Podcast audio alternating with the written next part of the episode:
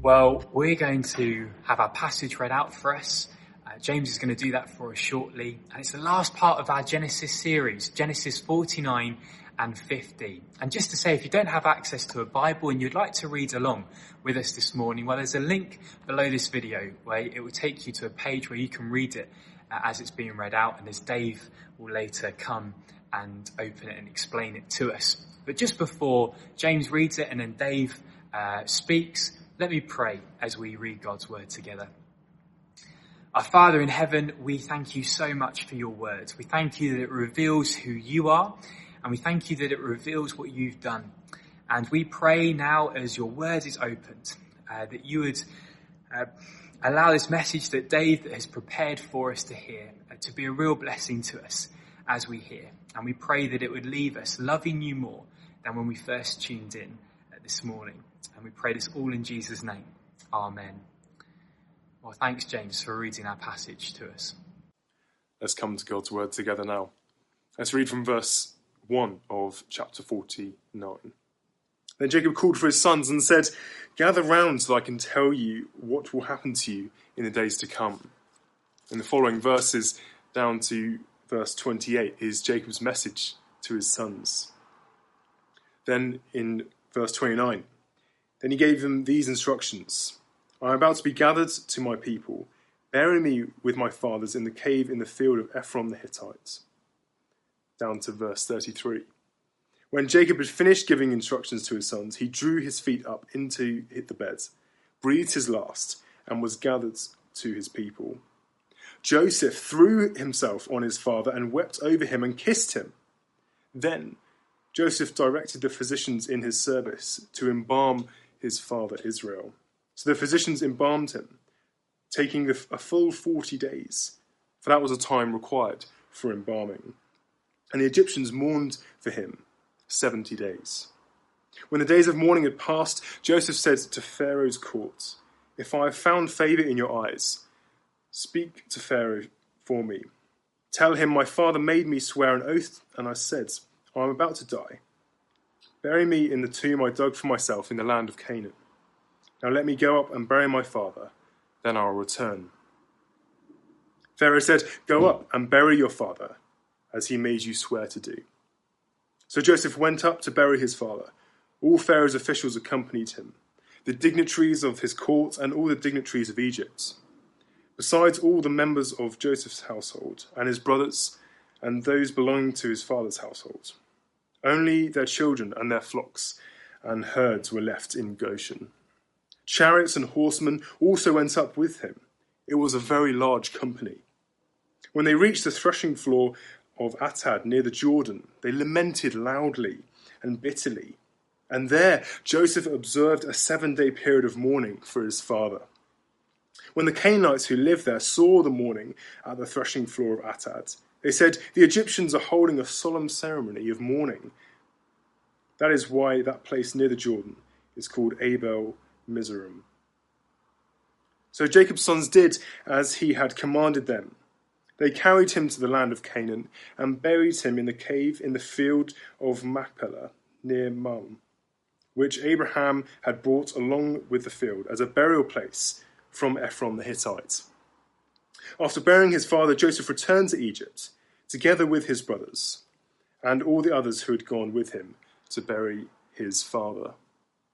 When Joseph's brothers saw that their father was dead, they said, What if Joseph holds a grudge against us and pays us back for all the wrongs we did to him?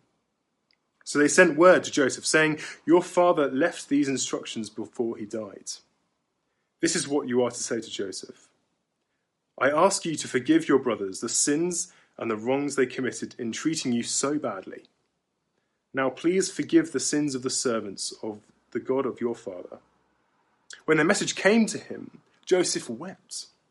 His brothers then came and threw themselves down before him. We are your slaves, they said. But Joseph said to them, Do not be afraid. Am I in the place of God? You intended to harm me, but God intended it for good, to accomplish what is now being done the saving of many lives. So then, don't be afraid. I will provide for you and your children. And he reassured them and spoke to them kindly. Joseph stayed in Egypt along with all his father's family. He lived a hundred and ten years and saw the third generation of Ephraim's children. Also, the children of Machir, the son of Manasseh, were placed at birth on Joseph, Joseph's knees. Then Joseph said to his brothers, I am about to die, but God will surely come to your aid and take you up out of this land to the land he promised on oath to Abraham, Isaac, and Jacob. And Joseph made the Israelites swear an oath and said, God will surely come to your aid. Then you must carry my bones up from this place. So Joseph died at the age of a 110, and after they embalmed him, he was placed in a coffin in Egypt. Good morning, everyone. This morning we're concluding our journey through Genesis and in particular looking at the life of Joseph. I found these weeks a real blessing, and in particular seeing the hand of God on Joseph's life and the way he worked out his purposes through Joseph. Three big characters stand out in these two closing chapters Jacob, Judah, and Joseph. So, three J's to hang our thoughts on this morning.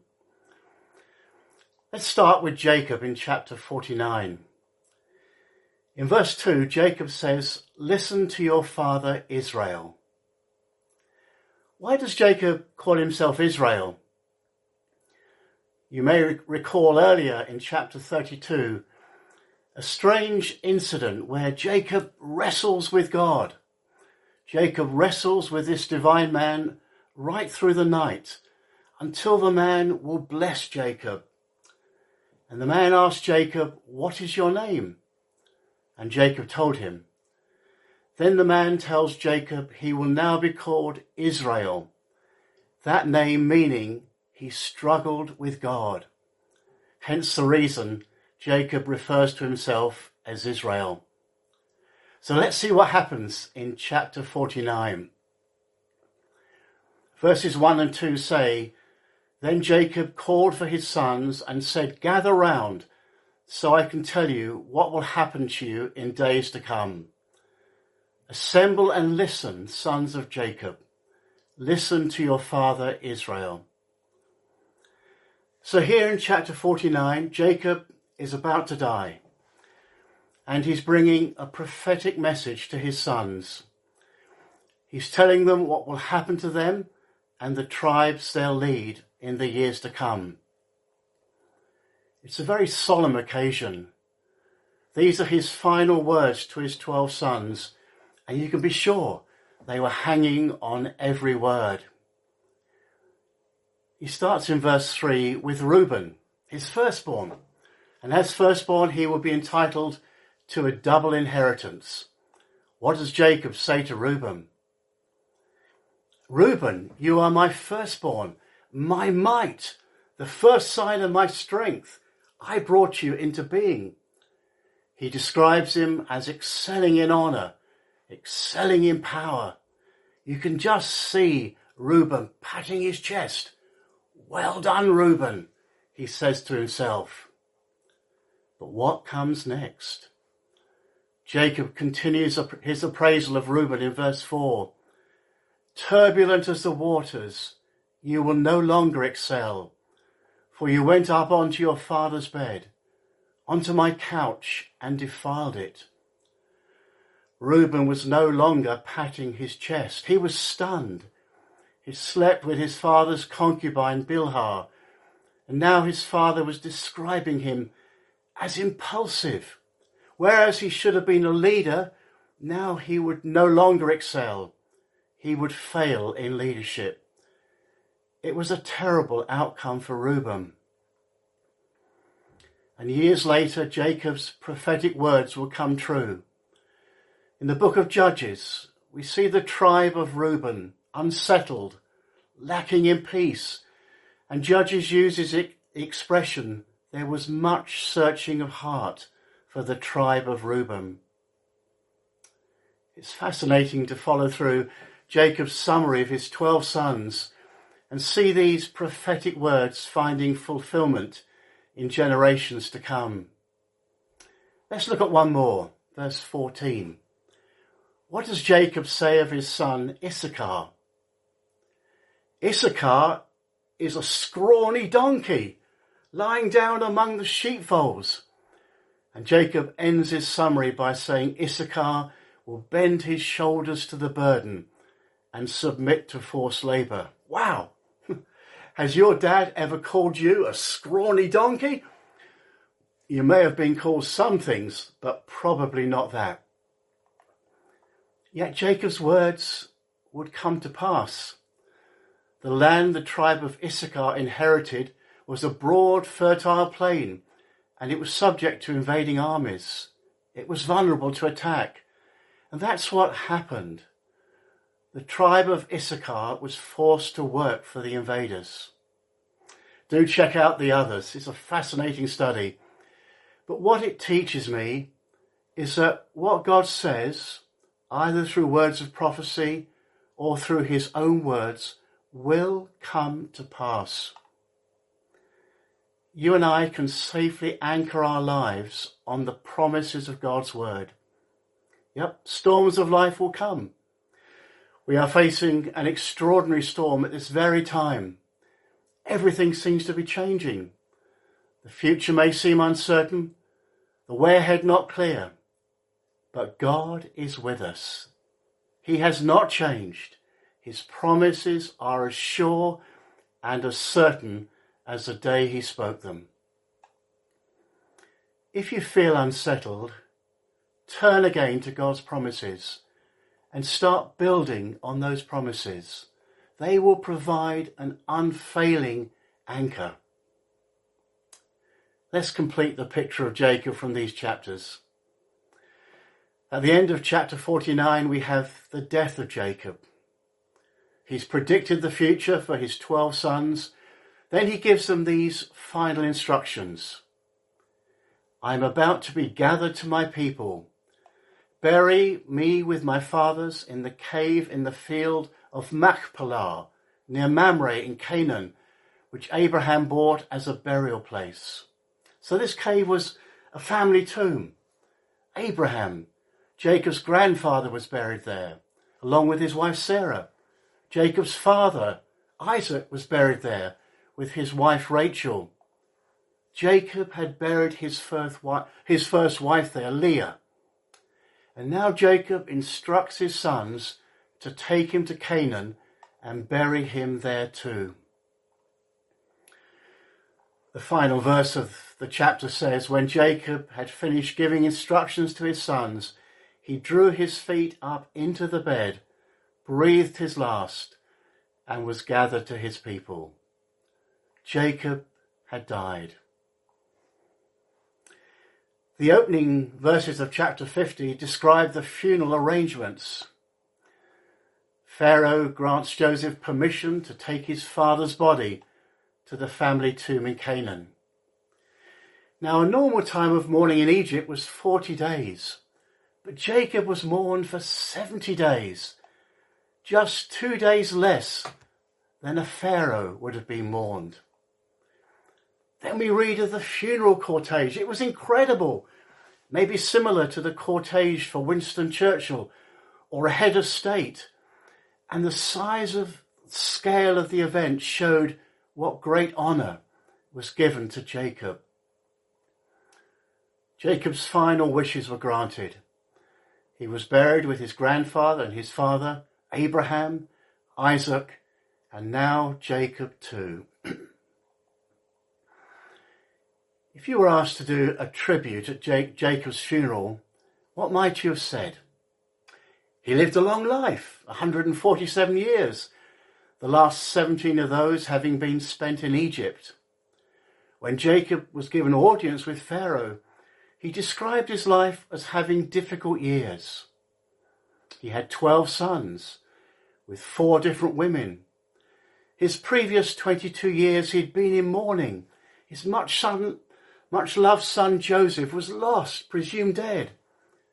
Yes, in Jacob's life there had been many struggles. He had failed God in different ways, but we find he never lets go of God and certainly God never lets go of him.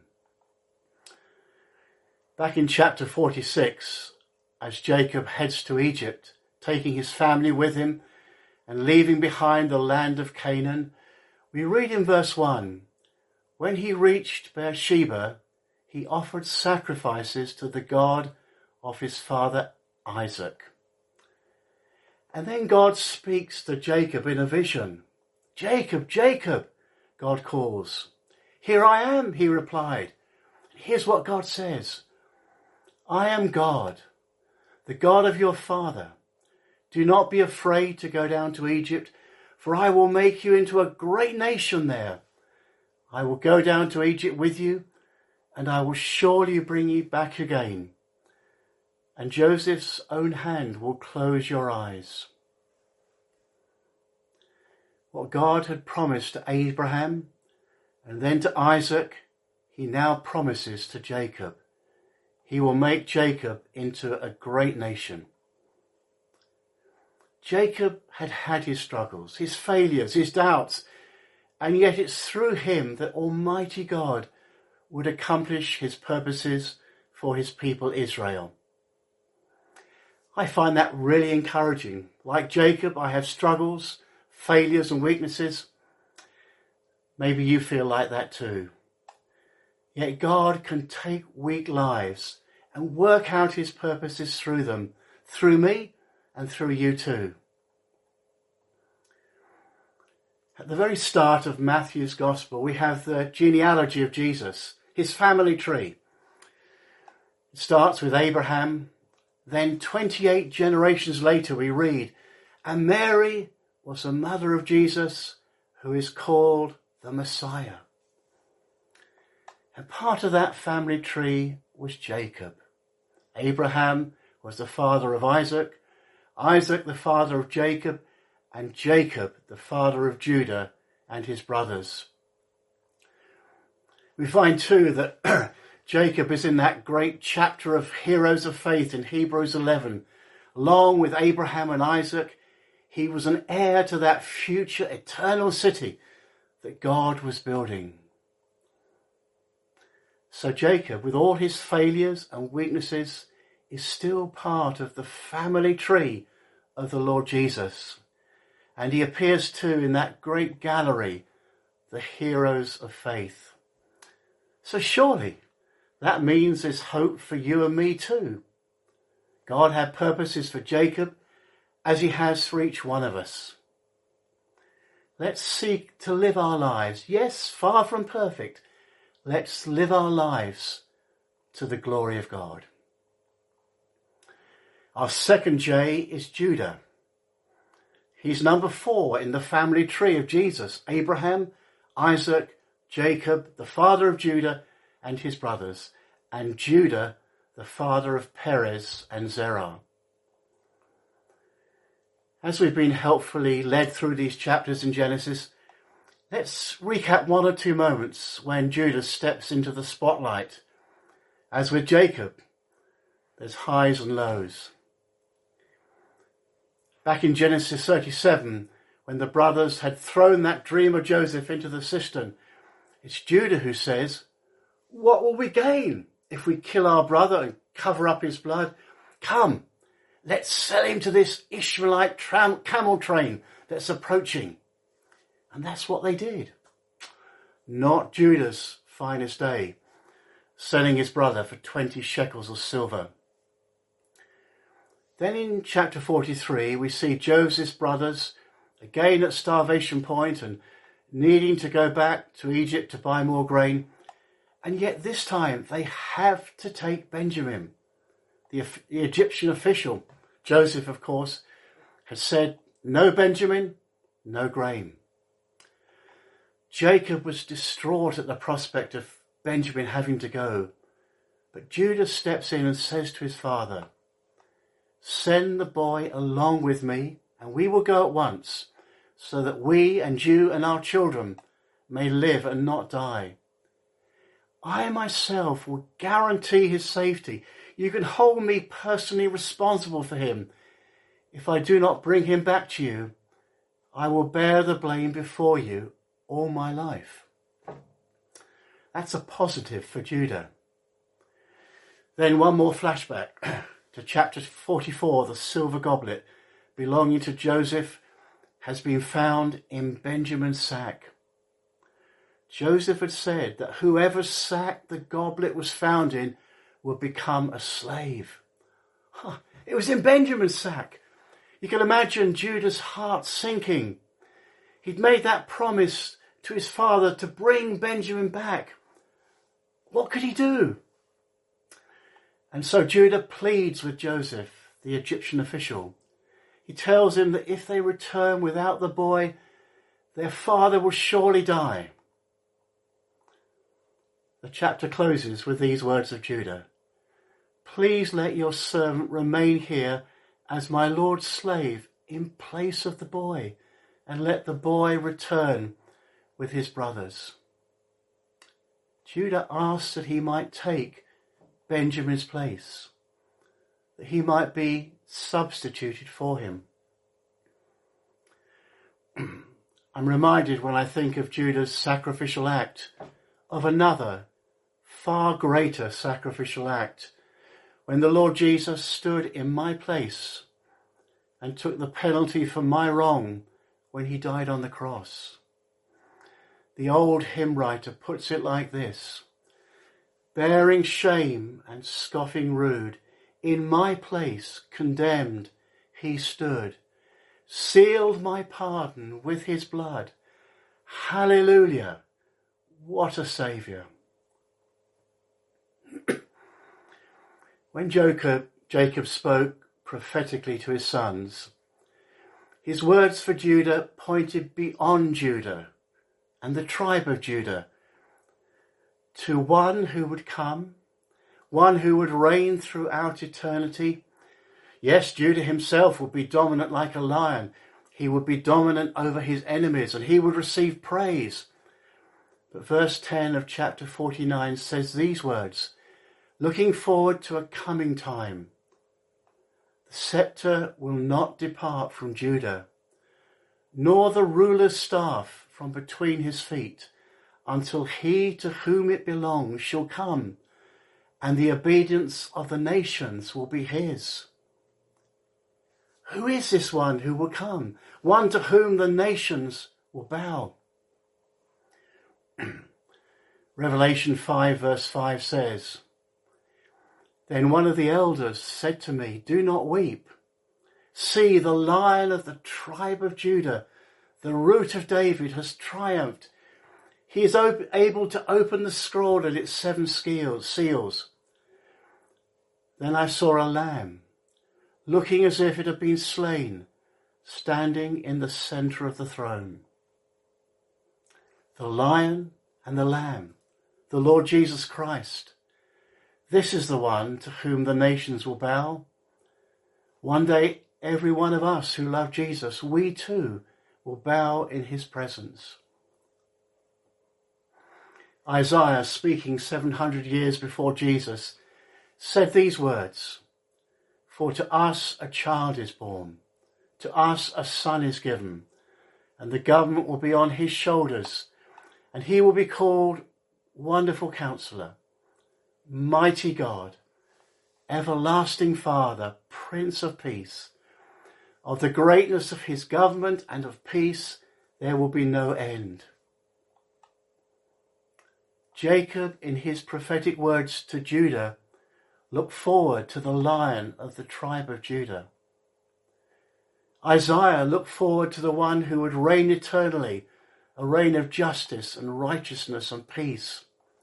And we too look forward.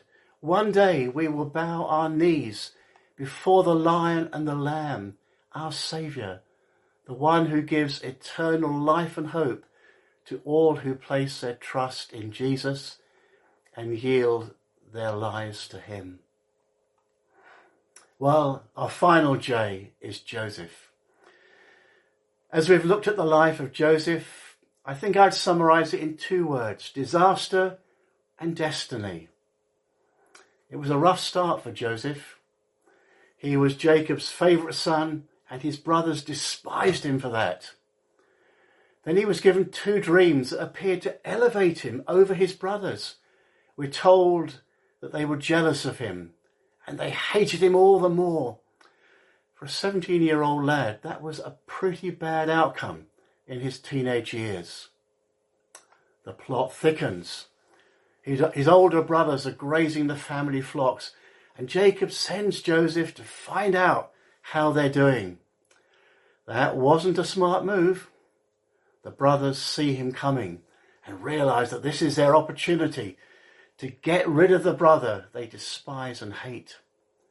So they throw Joseph into a dry cistern. We'll tell dad a wild animal has devoured him. But then the brothers see a Midianite camel train coming, and they see an opportunity not only to get rid of Joseph, but to make some money too. So for 20 shekels of silver, they sell Joseph and he's taken to Egypt. He's sold to Potiphar, one of Pharaoh's officials, and we read that the Lord was with Joseph, so he prospered. Then the things go downhill again. Potiphar's wife makes a false accusation against Joseph and he's thrown into prison. But once more, Joseph is not alone. Chapter 39 records, but while Joseph was there in prison, the Lord was with him. He showed him kindness and granted him favor in the eyes of the prison warder. Put yourself in Joseph's shoes for a moment. You're despised and hated by your brothers. When you go to find out how they are, they throw you into a deep, dried up water hole. There's no way out. You're facing death. Then they drag you out and sell you to a bunch of Midianite traders. They take you to a foreign land. Things for a while go better than you'd hoped for, but then you're falsely accused and thrown into prison. How would you feel in Joseph's shoes? I think I might feel life was a bit of a disaster. But then we see Joseph's destiny unfolding. The Lord was with him. He prospered in Potiphar's household. He's shown God's kindness and he's granted favour, God's favour in prison. Maybe the pattern of Joseph's life may seem like yours and mine at times. We too face disasters, broken relationships, ill health, the loss of bereavement, the loss of employment, job interviews that don't work out, failure in exams, unfulfilled, unfulfilled dreams and hopes. And you end up feeling very low and disheartened. Let the story of Joseph strengthen our hearts in those low times. Remind yourself that in that alien land, God was with Joseph. Cast into that prison, God was with Joseph. Through times of disaster, through times of difficulty, through situations Joseph would not have chosen, he was not alone. God was with him. That's true and for you and me too. However tough the situation we face, God is with us. Let's draw strength from that. Sometimes it's as we look back, we see God working out his purposes in our life, though we may not have seen it at the time. What I learned from Joseph is that in the dark days when he couldn't see a way through, he still trusted God was with him.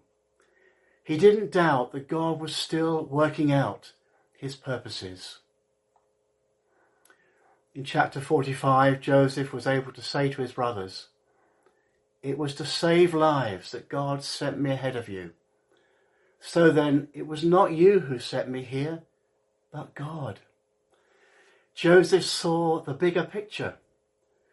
By faith, he realized that God's plan for his life was being fulfilled. He was in God's place, in God's time.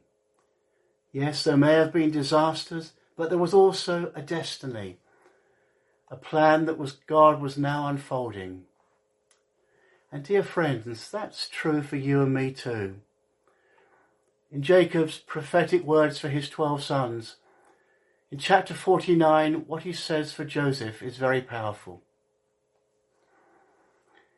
In verse 22, there's the promise of fruitfulness. Joseph is a fruitful vine. And the name of Joseph's son, Ephraim, means fruitful. That was fulfilled.